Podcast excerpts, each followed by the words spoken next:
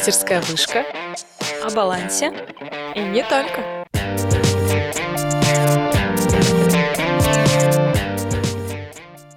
На связи Вышка. С вами подкаст о балансе. Меня зовут Валера. Меня зовут Алиса.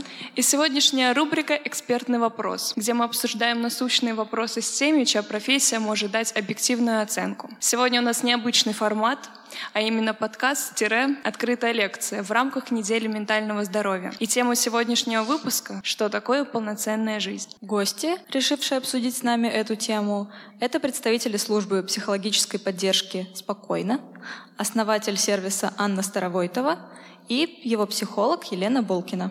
Добрый день, Анна и Елена. Мы очень рады, что вы к нам присоединились сегодня. Как ваше настроение? Отлично. Это очень радует. Анна, вы как основатель сервиса «Спокойно», ответьте, пожалуйста, на вопрос, э, что побудило вас создать платформу, с чего вы начинали? Когда-то я тоже училась, была студенткой, и в мое время когда я была студенткой, психология считалась чем-то таким, ну, что ли, глупость или какой-то такой непонятно для чего она нужна, только, может быть, для психически больных людей, поэтому это было не модно. И ну, Хотя, несмотря на это, я первый раз обратилась, будучи студенткой, к психологу, и мне как-то помогло. А дальше, не задумываясь на эту тему, я жила, жила, жила и делала очень много вещей, наверное, и, и, и точно неправильно в своей жизни. И дошла до какого-то кризиса. И это случилось намного позже, но тем не менее я пришла все равно к той идее, что психологическое здоровье, оно, наверное, стоит на первом месте. Зачем мы должны следить? А, это должно быть как гигиена, как э, почистить зубы, и обязательно надо держать себя в форме. Если человек живет полноценной жизнью, удовлетворен своей жизнью в целом, а, у него шансов на успех и на большое будущее намного выше. В какой-то момент вот во время кризиса я поняла, что я не могу найти подходящего специалиста, мне рекомендовали разных, ну я уже была на грани разочарования и хотелось там сказать, все, хватит, все это фигня на самом деле. Но в какой-то момент э, я начала понимать, кто мне подходит, я начала стыковать, какие критерии необходимы для поиска, чтобы психолог подходил, чтобы он был эффективен, а не просто там поговорить или еще что-то. И мы решили с подругой основать сервис психологической помощи. А, потому что как-то все дружно столкнулись э, с той проблемой единовременно. И вот с этого момента мы занимаемся сервисом. Спасибо за ответ. Очень интересно про то, что вы рассматриваете это как гигиену. И здорово, что появился такой сервис. Хотелось бы спросить у вас, сейчас в цифровом мире очень важна конфиденциальность информации.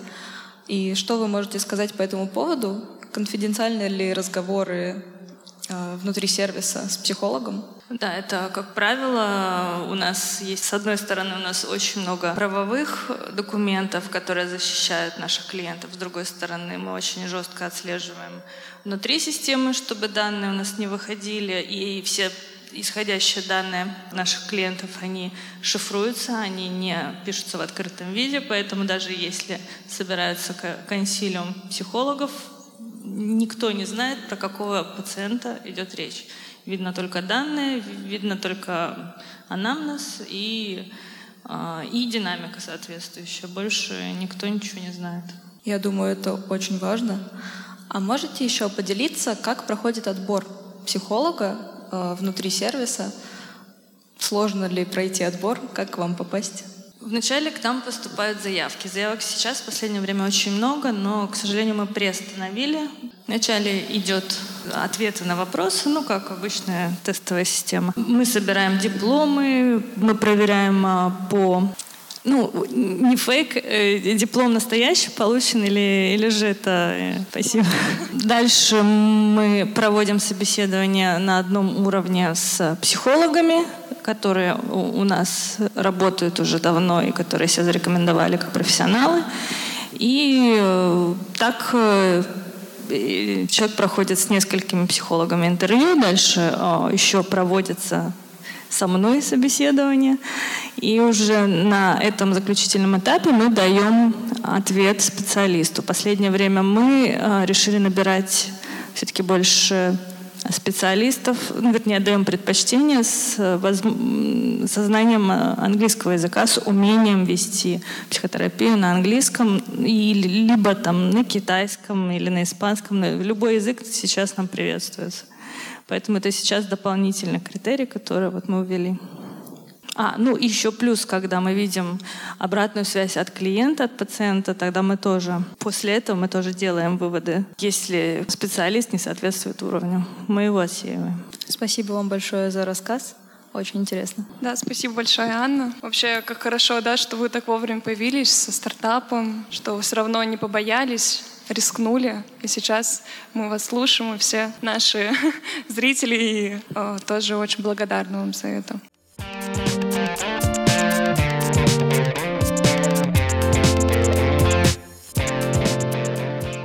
А у меня теперь вопросы к Елене, нашему эксперту. И мой первый вопрос — это вообще на понимание темы. Как, по-вашему, выглядит день человека, который живет полноценно? Вообще, эм, я э, работаю на рынке психологических услуг, так скажем, 28 лет. Ну, вы понимаете, что за это время социально-экономическая и всякая другая обстановка а, у нас в стране и во всем мире менялась многократно. Да? И в том числе понятие о смыслах и о полноценности, оно тоже менялось. Вот. Но тем не менее, а, как показывает статистика, количество людей, которые счастливы и считают, что они живут полноценной жизнью, не меняется и остается во все времена примерно одинаковым. Человек, который живет полноценно, да, это человек, у которого есть ценности. Если мы будем исходить из норм нашего языка, мы поймем, что у человека должны быть какие-то ценности. Причем он эти ценности должен осознавать. Ну, ценности у всех разные. А вы знаете, что ценности бывают такие универсальные ну, как бы, которые считаются универсальными. Например, семья, там, работа, здоровье, там, дети, здоровье детей и так далее. А э, в основном э, для человека важны ценности индивидуальные. Вот они у всех разные. И, к сожалению, многие люди, которые обращаются ко мне за консультацией, они этих ценностей просто не осознают. Они у них есть. Но человек не в состоянии бывает осознать, что это за ценности. И э, большая часть работы психолога сводится как раз к тому, чтобы эти ценности индивидуальные, важные для него, осознать. То есть осознание этих ценностей — это первое. И второе а, возможность следовать этим ценностям. То есть если человек не просто знает о своих ценностях, но он имеет возможность их реализовывать. Например, человек любит животных, и ему нравится, когда а, животных нет там брошенных, да, вот, а когда они бездомные, там не ходят по улицам, и он имеет возможность этим животным помогать. Например, допустим, содействует какому-то приюту, там, реабилитационному центру для животных и так далее. Или, допустим, человек очень любит детей, хочет, чтобы у него были свои дети, и чтобы было много детей. Вот если у него есть дети, и он имеет возможность их правильно и хорошо воспитывать в нормальной обстановке, то он считает, что живет полноценной жизнью. Так что день э, э, человека, живущего полноценной жизнью, он у каждого свой. Все зависит от того, как э, люди понимают этот день. То есть, если у них есть ценности, а и Б, они этих ценностей имеют возможность достигать. Ну, плюс я еще не упомянула еще об одних ценностях. Это ценности референтной группы. Ну, я думаю, что здесь же студенты, студенты все умные. Они все знают, что такое референтная группа. Надеемся, да. И референтная группа бывает большая, например, там какое-то сообщество, например, ценности вашего вуза, допустим, да, которые важны в том числе и для вас. И если вы имеете возможность эти ценности осуществлять, осуществлять, например, вот посещать такие мероприятия, как сегодняшнее, это классно. То есть человек ощущает, что он живет полноценной жизнью. То есть жизнь полноценного человека, полноценная жизнь, она внутри, в голове. Она не снаружи происходит, она происходит в мыслительном пространстве, ментальном пространстве каждого человека. Хорошо, спасибо большое за ответ, да. Ну и, собственно, как вот все пространство, вы ранее мне сказали, что вообще вопрос про полноценность жизни — это на целую психотерапевтическую книгу. И давайте немного сузим диапазон, начнем с простого.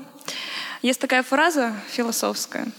Ключ к полноценной жизни — больше отдавать, нежели брать. Что думаете по этому поводу? А, а кто автор этой фразы? Подскажите, пожалуйста. Это вы? Нет. Может быть, народ. Где-то увидели. Ну и, собственно, через поколение с нами эта фраза и живет. Вот, да. А, многие люди, они действительно а, заняты, а, так скажем, обдумыванием такого энергетического баланса. Да? Некоторые живут по принципу «бери от жизни все». Они пользуются любым моментом, чтобы что-то взять себе от этой жизни. Для кого-то жизнь не является полноценной, если они ничего не отдают. То есть им кажется, что они не оставят свой след во Вселенной, если они непременно не сделают чего-то великого. То есть вот галочка, сегодня я подвиг совершил, да, вот, и завтра еще буду, и послезавтра. А если я не сделаю семь подвигов на неделю, то все, моя жизнь не удалась. Если вы чувствуете дисбаланс, то есть то, что вы отдаете, отдаете, отдаете, ничего не получаете, у вас непременно наступит выгорание. Так бывает всегда и со всеми. Пока вы молоды, вам кажется, что у вас много энергии, вы можете отдавать э, больше, а брать меньше. Действительно. Такой энергетический баланс молодости. То есть я сейчас не с точки зрения этики, морали вам рассказываю, я с точки зрения психического здоровья. Собственно говоря, по поводу которого мы с вами и собрались. То есть, да, можно называть его психологическим здоровьем, можно ментальным здоровьем. Вот. Это энергетический баланс организма. Молодой человек много кушает, много двигается и много делает. В это время его задача а, позиционировать себя в этом мире. Потом, ну, вот к такому возрасту, видите, как я, да, наступает перелом такой внутренний. То есть человек должен найти какой-то баланс. Потому что если он будет всю жизнь только отдавать, отдавать, отдавать, ничего не получать от этой жизни, соответственно, он э, жизнь свою закончит не очень удачно. Но здесь вопрос дискуссионный, да, что брать и как брать правильно. Я не думаю, что сейчас мы должны на этот вопрос прям сразу отвечать. Это вопрос дискуссии. То есть я бы на эту тему подискутировала. Это будет очень интересно, я думаю. Если в следующий раз на таком мероприятии мы организуем дискуссию по этому поводу. А вот. Но э, брать от жизни надо и брать умеючи так, чтобы не обижать э, других людей. Вот как раз следующая э, моя будет лекция, там как как говорить нет окружающим, там будет такой вопрос рассматриваться. Вот. И если кто-то из присутствующих останется на нее, и мы с вами как раз поговорим на эту тему. Как правильно брать, так чтобы никого не обижать. Отлично, я надеюсь, останутся все, в том числе и мы, и вы. Ну вот как раз-таки вы сказали о том, что нужно брать от жизни все. А что, если есть такая вот, такое понятие зависимость от других людей? Uh-huh. Э, зависимость от родителей прежде всего.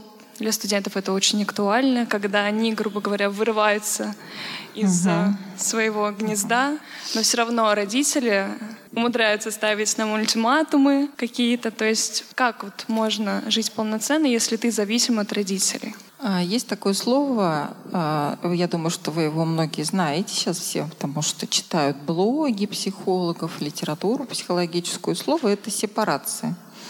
Да? Сепарация бывает технический термин, например, сепарация молока, когда отделяют сливки от сыворотки, а бывает сепарация психологическая, когда происходит отделение от родителей. И то, что вы сейчас описали как раз, Валерия, это э, обозначение возрастного этапа, вот как раз который вы, ребята, сейчас переживаете. Это кризис юношеского возраста, и он заключается в том, что от родителей необходимо сепарироваться. Но сепарироваться это не значит, что нужно им сказать нет, да, захлопнуть дверь и уйти.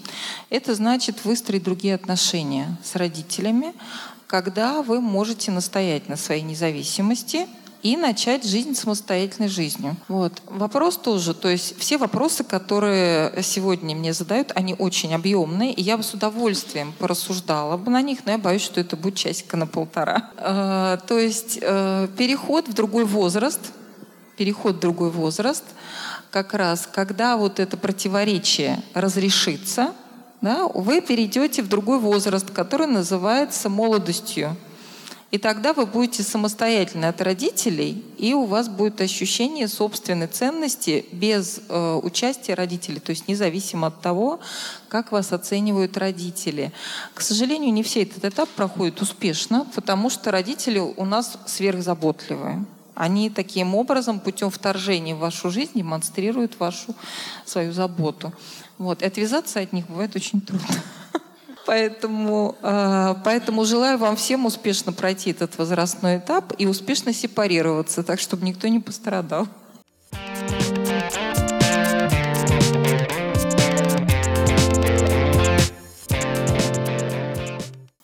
Ну вот, собственно, Елена, вопрос. Полноценная жизнь — это все-таки про свободу или про счастье и баланс? Вот свобода, она бывает для чего? Бывает свобода от чего. И когда начинаешь спрашивать людей, многие говорят, что вот я хотел бы освободиться от, от кого-то там от девушки, от парня, от родителей, от еще там, от преподавателей надоедливых, да, там от кого-то. Вот. На самом деле э, большинство людей, которые оценивают свою жизнь как полноценную, они описывают свободу для чего. То есть вот, например, у меня есть свободное время, да, у меня сегодня свободный вечер. Куда я хочу его потратить? Не, не для того, чтобы кому-то там испортить жизнь, например, а для того, чтобы сделать полезное что-то. Вот, да, это совсем другое качество жизни. А не обязательно идти и, и заниматься, например, благотворительностью в свободное время. Можно потратить это время на свое здоровье, на чтение книг, на э, какие-то другие важные дела, которые для вас кажутся хорошими, интересными. Вот это свобода для чего? Для чего, и она напрямую связана с ощущением ценности жизни. Спасибо большое. Вот другая сторона медали полноценной жизни — это ощущение бессмысленности жизни. И хотелось бы обратиться к панацеи от этого ощущения, а именно бывает такое, что только прошлое нас возвращает к настоящему. Например, детские фотографии, э, воспоминания о школьных годах.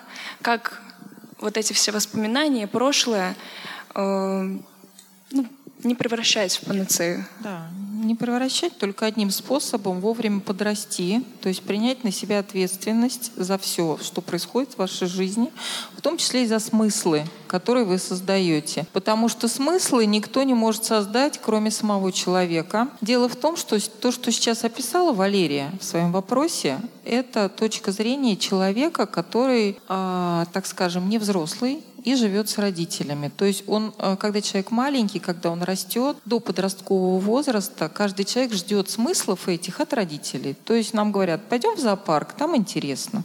И мы знаем, что в зоопарке может быть интересно. А вот когда мы вырастаем, мы понимаем, что в зоопарке может быть интересно, а может быть и скучно, а может неинтересно, если вы, например, не испытываете к животным особо никакого там, да, э, никакой заинтересованности. То есть мы, вырастая, создаем свои смыслы. То есть человек, который готов принять на себя ответственность и создать собственный смысл жизни, он э, в любом случае э, не будет ощущать свою жизнь как бессмысленную. Ну, вы знаете, бывает такое, например, меня бросила девушка, нет смысла жить да? Причем тут девушка, да? Причем?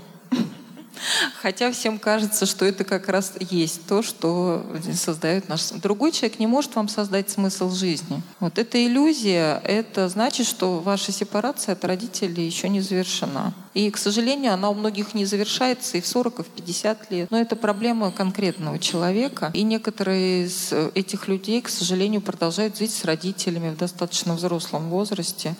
Вот, как раз они ждут от родителей вот этих смыслов, когда им дадут смысл. А что, если родители сами не могут отпустить своего ребенка? Бывает такое, да. Надо обратиться тогда к психологу. А кому? Ребенку или родителю? Психологу. И в этом, и в другом. Но обратиться к психологу все-таки родителю, Вообще либо э, ребенку. обращается к психологу тот человек, который ощущает проблему. Родители могут не ощущать проблему, у них все нормально может быть. Поэтому они никогда не обратятся. Вот. Если один человек из семьи обращается к психологу, можно работать и с одним человеком. Тогда он будет менять всю систему. То есть если вы готовы взорвать систему и э, перестроить свою жизнь в своей семье, то тогда э, общение с грамотным психотерапевтом поможет вам это сделать. Хорошо, я думаю, это для всех хороший совет.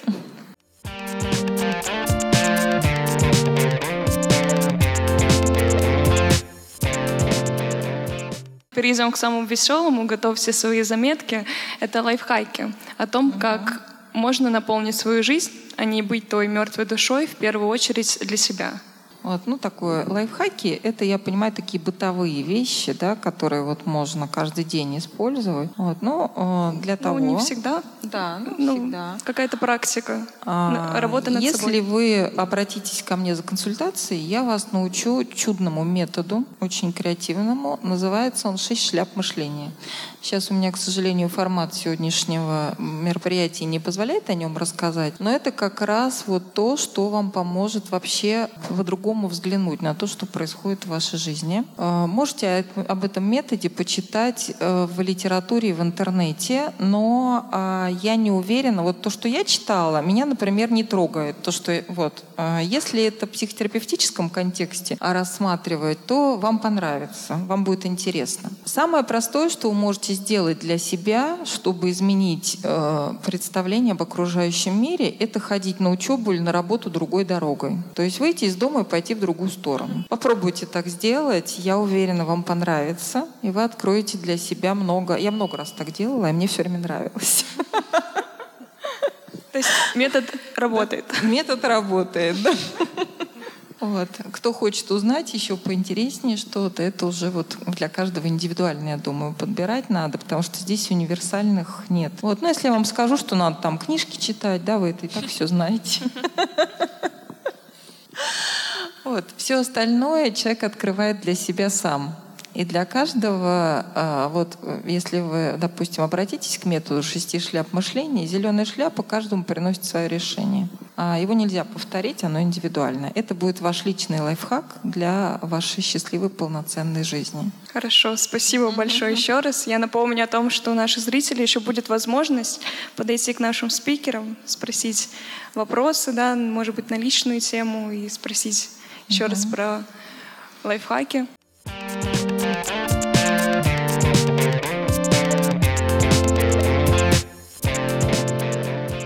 Наш последний вопрос, мы задаем его практически всегда в конце наших выпусков, поскольку главная тема нашего подкаста — это баланс между работой, учебой и жизнью.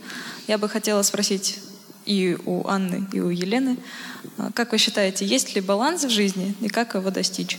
Может, вы теперь ответите, потому что я много говорила. Баланс, ты к нему все время стремишься. И есть вот она такая волнообразная э, жизнь, и, и иногда бывает э, такое, что внешние обстоятельства действуют на тебя, иногда изнутри какие-то происходят э, внутреннее нас- настроение, или там заболел человек, или еще что-то.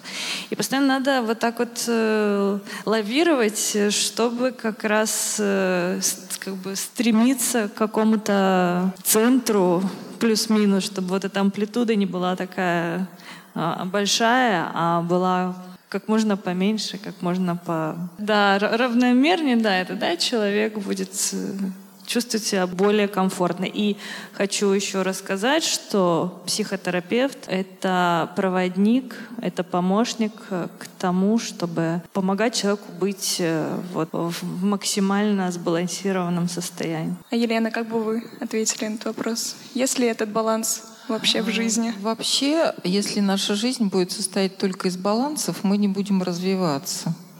Да, мы все время говорим и хотим, друг другу желаем на праздники, только счастье, только здоровье. На самом деле, представьте себе, как будто бы каждый день вы здоровы и счастливы, как скучно. Да? То есть как раз дисбаланс вот этот вот. Вообще конфликты — это ключ к процветанию. И если у нас не будет конфликтов, то мы с вами развиваться, ребят, не будем. Человек в зоне комфорта никогда не развивается, ему хорошо, у него все хорошо. Вот поэтому у вас же вот конфликт. Вы сразу приходите в 1 сентября на занятие. Вам преподаватель говорит, так, курсовая, да, там зачеты, вот так, у вас внутренний конфликт, опять они, да, опять они, опять сдавать, и вам приходится это делать, и это вас побуждает к развитию. Развитие всегда идет у нас, ребят, в муках. Всегда. А, Я просто хотела, это совершенно противоположный ответ от психолога, поэтому, Ну, так и должно быть, мне кажется. Для чего же вообще Очень нужны? здорово, кстати. поэтому обязательно нужно э, консультироваться с профессионалами, а не с теми, кто как бы косвенно имеет даже отношение. Я бы также хотела задать вам вопрос, опять же, о лайфхаках. Как вы в своей жизни соблюдаете баланс? Есть ли у вас какие-то хитрости, уловки, чтобы не погружаться полностью? Вот у меня будет презентация, и там 10 э, будет секретов по поводу как раз э, как стремиться к полноценной жизни и что при этом делать. Я могу вам по первому названию рассказать, что это, либо оставим это уже на лекцию, или сейчас это озвучить. Давайте для слушателей нашего Да, подкаста да, да, вкратце. давайте, хорошо.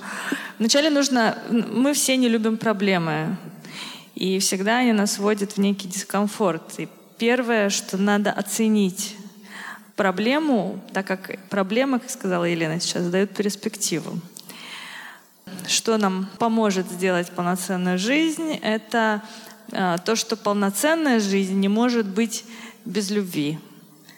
Конечно, это любовь. Еще, наверное, не секрет для очень многих, что деньги и власть не соотносятся с большим достижением. Поэтому к этому стремиться скорее это утопия. А Освобождение себя от мнения окружающих увеличивает удовлетворение.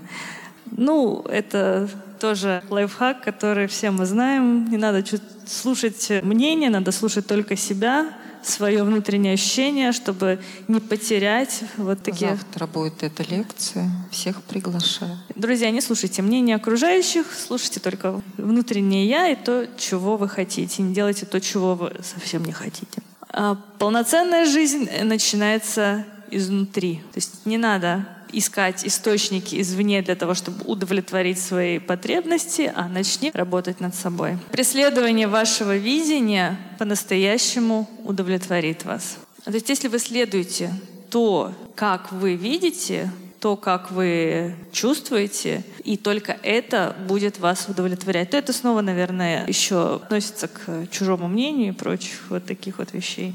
А, Пусть вещи происходят, чтобы получить что-то новое. Ну, это снова же проблема, кризисы, и тогда мы приходим к другим высотам, мы становимся лучше и сильнее.